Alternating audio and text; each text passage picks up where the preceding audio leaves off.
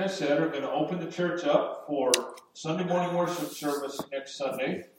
Um, and we are going to continue to live stream the service as well. Uh, next Sunday, we may only live stream the sermon and um, not be able to live stream the rest of the service for, for copyright reasons. And without going into all the details, we'll work that out as soon as we can and are in the process of doing that already. But the service starts like it did this Sunday at 11 a.m. Mountain Time. Uh, the service next Sunday will start at 11 a.m. Mountain Time. And so the door, the front door of the church will be open at 10:40 a.m. Uh, we're going to have access to the basement blocked off. We ask that you do not go down there. There's not going to be any Sunday school or other activities right now. We're just going to have a Sunday morning worship service at 11 a.m. Um, I, I want to encourage you to do several things when you come next Sunday. And, and if you're like me, I'm just so excited and blessed that we can get together again. I miss seeing you in person. Um, I think it's, we can be responsible and meet together again now and uh, do our best to comply with, with our, our uh, governor and his office and Department of Health uh, guidance on meeting together. So th- these are the standards that we need to comply with. Okay, you need to come in with a face mask on. You need to leave a mask on the whole time you're here. Okay, wear one. Don't take it off, and please um, don't come without one. Okay, wear a face, wear a mask the whole time. Okay. Uh, bring with you hand sanitizer and uh, disinfectant wipes, and, and if you have spray that you want to leave here, bring that too. But every doorknob, okay, every door push handle, every faucet in the bathroom, every handle on the toilet, everything you touch, you need to wipe down with a, with a disinfectant wipe after you've touched it. We're going to ask that only one person at a time be in the bathroom because um, it's difficult to get past each other and maintain a six foot social distance in our bathrooms if more than one person's in there. So if the door to the bathroom's open, the bathroom's empty. If the door to the bathroom's closed, the bathroom's occupied. Do not go in there if the door is closed. Okay? So simple instructions. Um, some of us are, are all about abiding by those. Some of us think I don't care and whatever's going to happen is going to happen. But but please, if you're going to come into church, Think of other people. Social distancing, no less than six feet, six feet or more between everybody, you and everybody that you didn't come here with at all times, please. Okay? The church um, has some hand sanitizer and disinfectant wipes and disinfectant spray, but uh, we're going to be using a whole lot more than we've ever used in the past when we start getting together next Sunday morning. So all donations are needed and all donations are accepted. Please bring to leave here to add to, to our um, supplies hand sanitizer, disinfectant wipes, and disinfectant spray. So please uh, make that part of what, what you plan on giving to the church next Sunday, and we will make use of that. We will make that available when we're here on Sunday mornings. And so those are the guidelines that we ask you, and I expect you to abide by next Sunday morning. So thank you for doing that. And again, I'm so excited. I can't wait to be together with you again in person. God bless you. And um, remember that that uh, some of us that will be here next Sunday have compromised immune systems for various reasons. And so you may not care whether you wear a mask and breathe directly or not, but you know what? That mask, it helps other people way more than it helps you. And, and uh, research has already proven that. So wear a mask to be kind and considerate to the health needs of every other person around you. And so I look forward to seeing you. I'm so excited, and God bless you as you choose to be responsible, and we get to gather together here again next Sunday morning, uh, Sunday, May 24th, 11 a.m. Doors will be open at 10:40 a.m. and uh, it's going to be a great time of rejoicing together. With that said, we're going to continue our sermon series, Living in the Last Days. Uh, today's sermon is entitled Preparing the Next Generation. And our passage today uh, is 2 Timothy chapter 3, verses 15 through 17. We're actually going to read the whole chapter of 2 Timothy chapter 3, verses 1 through 17. But the verses we're really going to focus in on is verses 15 through 17. So let's begin this morning by reading the third chapter of 2 Timothy. This passage contains the words where we get our sermon series title, Living in the Last Days. So, 2 Timothy chapter 3, beginning in verse 1. But mark this there will be terrible times in the last days. People will be lovers of themselves, lovers of money, boastful, proud, abusive, disobedient to their parents, ungrateful, unholy, without love, unforgiving, slanderous, without self control, brutal, not lovers of the good, treacherous, rash, conceited, lovers of pleasure rather than lovers of God having a form of godliness but denying its power, have nothing to do with such people. They are the kind who worm their way into homes and gain control over gullible women who are loaded down with sins and are swayed by all kinds of evil desires, always learning but never able to come to a knowledge of the truth. Just as Jannes and Jambres opposed Moses, so also these teachers oppose the truth. They are men of depraved minds who, as far as the faith is concerned, are rejected. But they will not get very far because, as in the case of those men, their folly will be clear to everyone. Wow, that's some blunt, even harsh words that Paul has as guidance for uh, his protege in the ministry Timothy. Wow. Now let's continue on in 2 Timothy chapter 3 at verse 10. You, however, know all about my teaching, my way of life, my purpose, faith, patience, love, endurance, persecutions, sufferings, what kinds of things happened to me in Antioch, Iconium, and Lystra, the persecutions I endured. Yet the Lord rescued me from all of them. In fact, everyone who wants to live a godly life in Christ Jesus will be persecuted, while evildoers and impostors will go from bad to worse, deceiving and being deceived. But as for you, continue in what you have learned and have become convinced of, because you know those from whom you learned it and how from infancy you have known the Holy Scriptures, which are able to make you wise for salvation through faith in Jesus Christ. All Scripture is God breathed and is useful for teaching, rebuking, correcting, and training in righteousness so that the servant of God may be thoroughly equipped for every good work. Praise the Lord. Man, what a contrast between the first part of that chapter and the second part of that chapter. Good news, good words, good encouragement from Paul to Timothy in this letter and from Holy Scripture to us from the inspired Word of God. Raising followers of Jesus Christ. Let's talk about that. Dr. James Dobson, founder of the ministry Focus on the Family, he once said that before he and his wife Shirley had children, they had three theories on raising kids. He went on to say, now we have three children and no theories on raising children. And so, even for somebody of that stature, uh, child rearing, raising children, uh, is a challenge. Easily one of the hardest things I've ever done, my wife and I have ever done, is raise two children through their teenage years.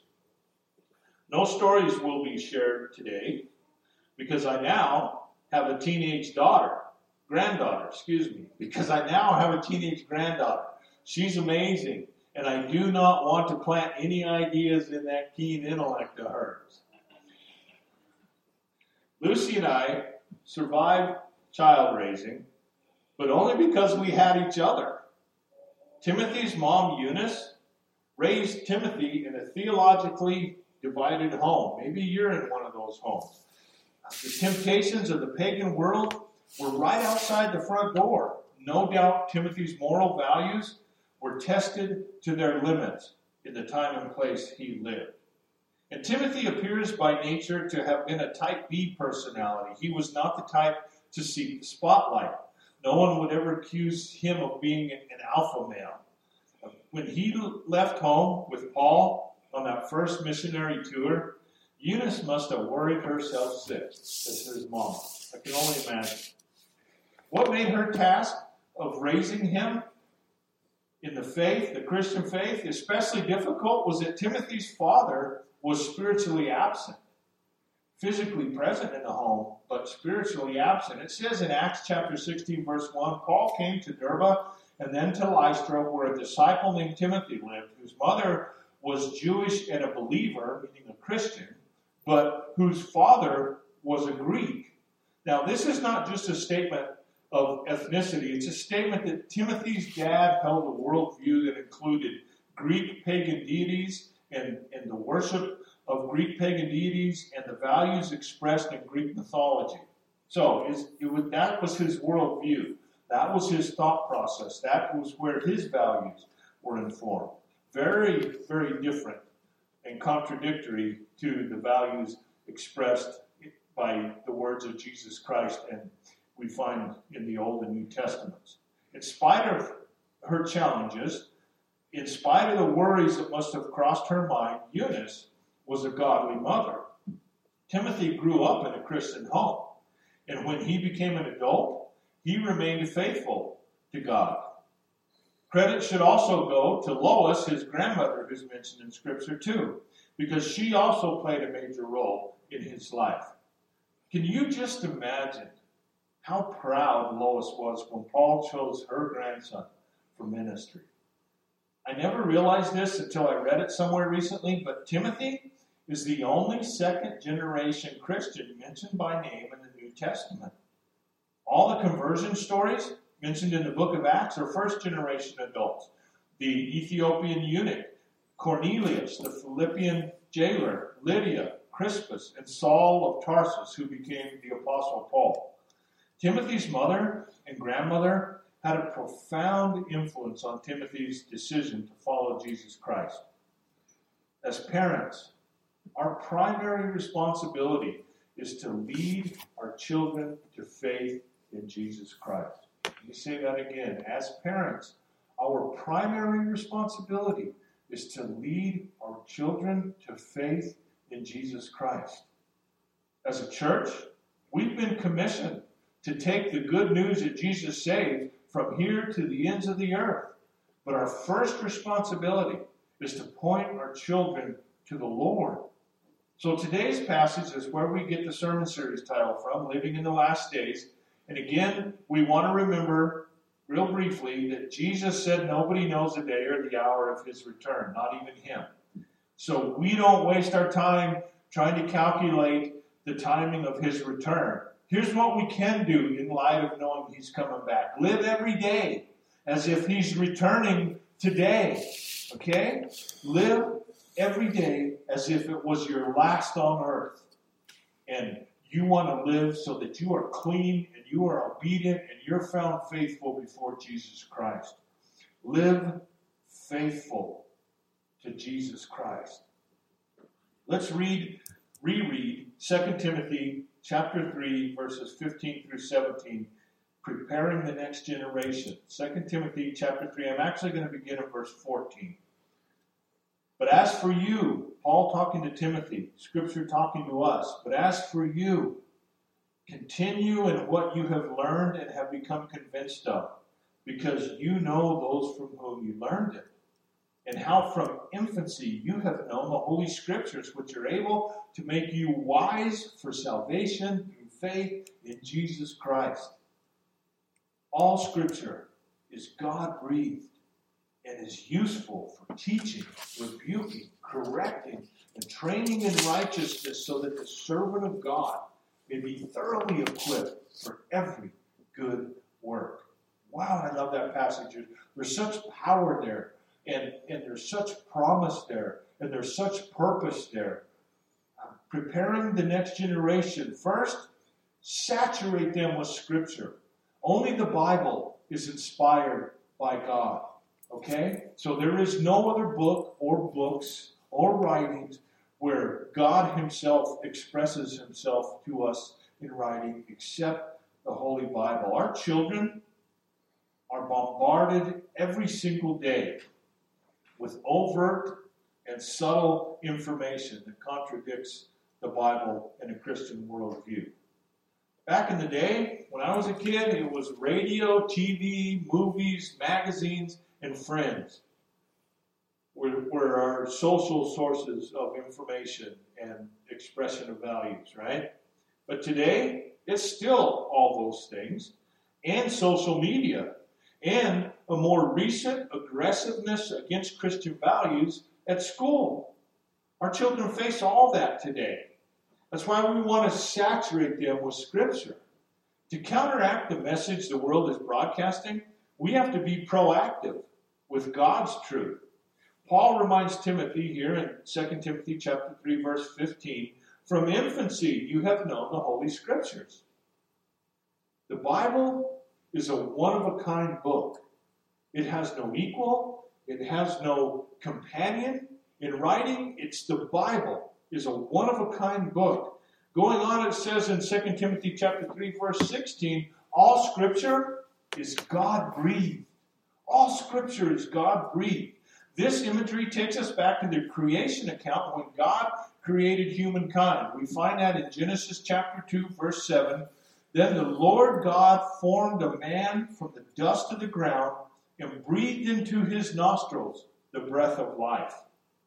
The breath of life is the Holy Spirit. This act, God breathing the breath of life into Adam and by extension into each and every human in humankind, this act distinguishes us from every other living creature on earth. When individuals wrote the Bible, God breathed life. God breathed the Holy Spirit into their work. The Bible is not distinct because of the color, the size, the version, or the quality of the paper. It is distinct. The Bible is distinct because it is God inspired. Listen to what the psalmist says in Psalms 119. I'm going to read to you verses 98 through 101. Your commands are always with me and make me wiser than my enemies. I have more insight than all my teachers, for I meditate on your statutes. I have more understanding than the elders, for I obey your precepts. I have kept my feet from every evil path so that I might obey your word. So there's a truth and the power of God's word, and that is inspired like humankind is inspired, coupled with faith and obedience to what it reveals to us. A philosopher named Vishal Mangalwadi wrote a book in 2012 called The Book That Made Your World. Mangalwadi was born and raised in India. He studied, studied Eastern religion and philosophy in college. He holds numerous degrees, writes political columns. Last time I checked, has authored 14 books. And guess what? He's a born again Christian. He's a follower of Jesus Christ. Listen to what he writes. Whether you talk about politics or science, education or technology, the Bible is the key that unlocked the Western mind. The Bible is the key that unlocked the Western mind. The biblical notion of human dignity formed the social structure of Western nations. That's where our values come from. We should be a Christian nation, not where people are forced to follow Jesus, but that most of us choose to. That's where our values come from. The Bible created fertile ground for women to find social and economic empowerment. What's the beginning of women's rights? It's Jesus reaching out to the woman who is an outcast in society, right in the middle of everybody, stopping his progress through a town with everybody watching, all the important people standing there. Jesus reaches out to an outcast woman. That's where women's rights began in the Western mind that informs our values today. The scriptures shaped our very concept of education and science.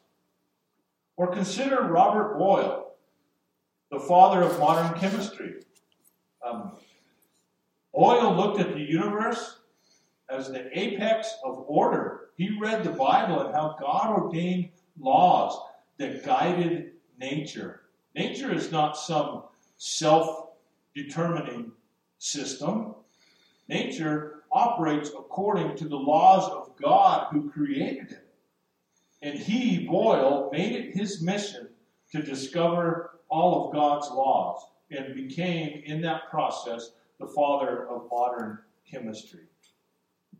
Then there's Johann Kepler. Ever hear of him? You wouldn't understand the solar system without him. Kepler discovered the three laws of planetary motion, and his laws still shape how astronomers view the heavens today. Kepler believed in a mathematical precision of the universe based upon what he read in the Bible. God is a God of order. He put he put the stars in the sky. It's because God set it up this way that the sun shines bright in the day and the moon shines um, not as bright at night. Okay? Scripture encourages the heathen, which is a word that's not so popular, um, and people get upset when you use it, but it just means somebody who does not follow Jesus as Savior and Lord, and, and uh, who does not allow Jesus and God's Word to be the foundation of their worldview. Um, Kepler looked at the world through heathen's eyes so that the world might have a deeper worship of God as creator. That was what um, was underneath all the things that he discovered about astronomy that we still use as the basis of our understanding of astronomy today. Here's my point these men did not just become wiser than all their teachers in some proud way, they became our teachers. They, their research formed the foundation of science, and they formed that foundation based on their belief in God and the Bible. That's the influence that Christian faith and the Bible has in our world at this very moment. These men believe because in 2 Timothy chapter 3 verses 16 and 17 it says all scripture is God breathed and is useful for teaching, rebuking, correcting, and training in righteousness so that the servant of God may be thoroughly equipped for every good work. I love that passage. When you are saturated with the Bible, your mind, the computer to your soul, is programmed to live right. Psalm 119, verse 11 says, I have hidden your word in my heart that I might not sin against you. The knowledge found in the Bible is like an inoculation, a vaccine. You want a vaccine? The world needs a vaccine today. The knowledge found in the Bible is like a vaccine against sin. How do we saturate our children with the Bible? Well, it's a key question for us today. How do we saturate our children with the Bible? Deuteronomy chapter 6, verses 6 through 9. These commandments that I give you today are to be on your hearts. Impress them on your children. Talk about them when you sit at home and when you walk along the road, when you lie down, and when you get up. Tie them as symbols on your hands and bind them on your foreheads. Write them on the door frames of your houses and on your gates. Saturate your children, saturate yourself with God's holy word. And for ourselves and our grown children and grandchildren, Isaiah chapter 46, verse 4. Even to your old age and gray hairs, I am He. I am He who will sustain you. That's God saying His name to us. I am He. So, um, I love gray hair because if it ain't turning gray, it's turning loose. So I, I'm in that age. Okay? Um, I feel my age. In the last two years, I've had a shoulder replacement and I've had a six and a half hour back surgery. My, one of my great goals for 2020 is not to have major surgery. It'll Be the first time in three years. Uh, we're here in the middle of May and I haven't had major surgery yet, so I'm uh, well on the way to achieving that goal, I hope. Even to your old age and gray hairs, I am He. That's God saying, I am God. I am He. I am the one who created you. I am the one who saves you. I am the one who lavishes you with love. I am the one who makes you wise if you will saturate yourself with my word. I am the one that fills you with the power of my very spirit if you will follow me in obedience. Even to your old age and gray hairs, I am He. I am He who will sustain you. Praise God. Preparing the next generation. Saturate your children with Scripture. Okay, we're going to be back in this same chapter, chapter 3 of 2 Timothy, next week, and look at a couple other ways that we prepare the next generation that are revealed to us in this passage. Saturate them with Scripture. Let's pray. Heavenly Father, thank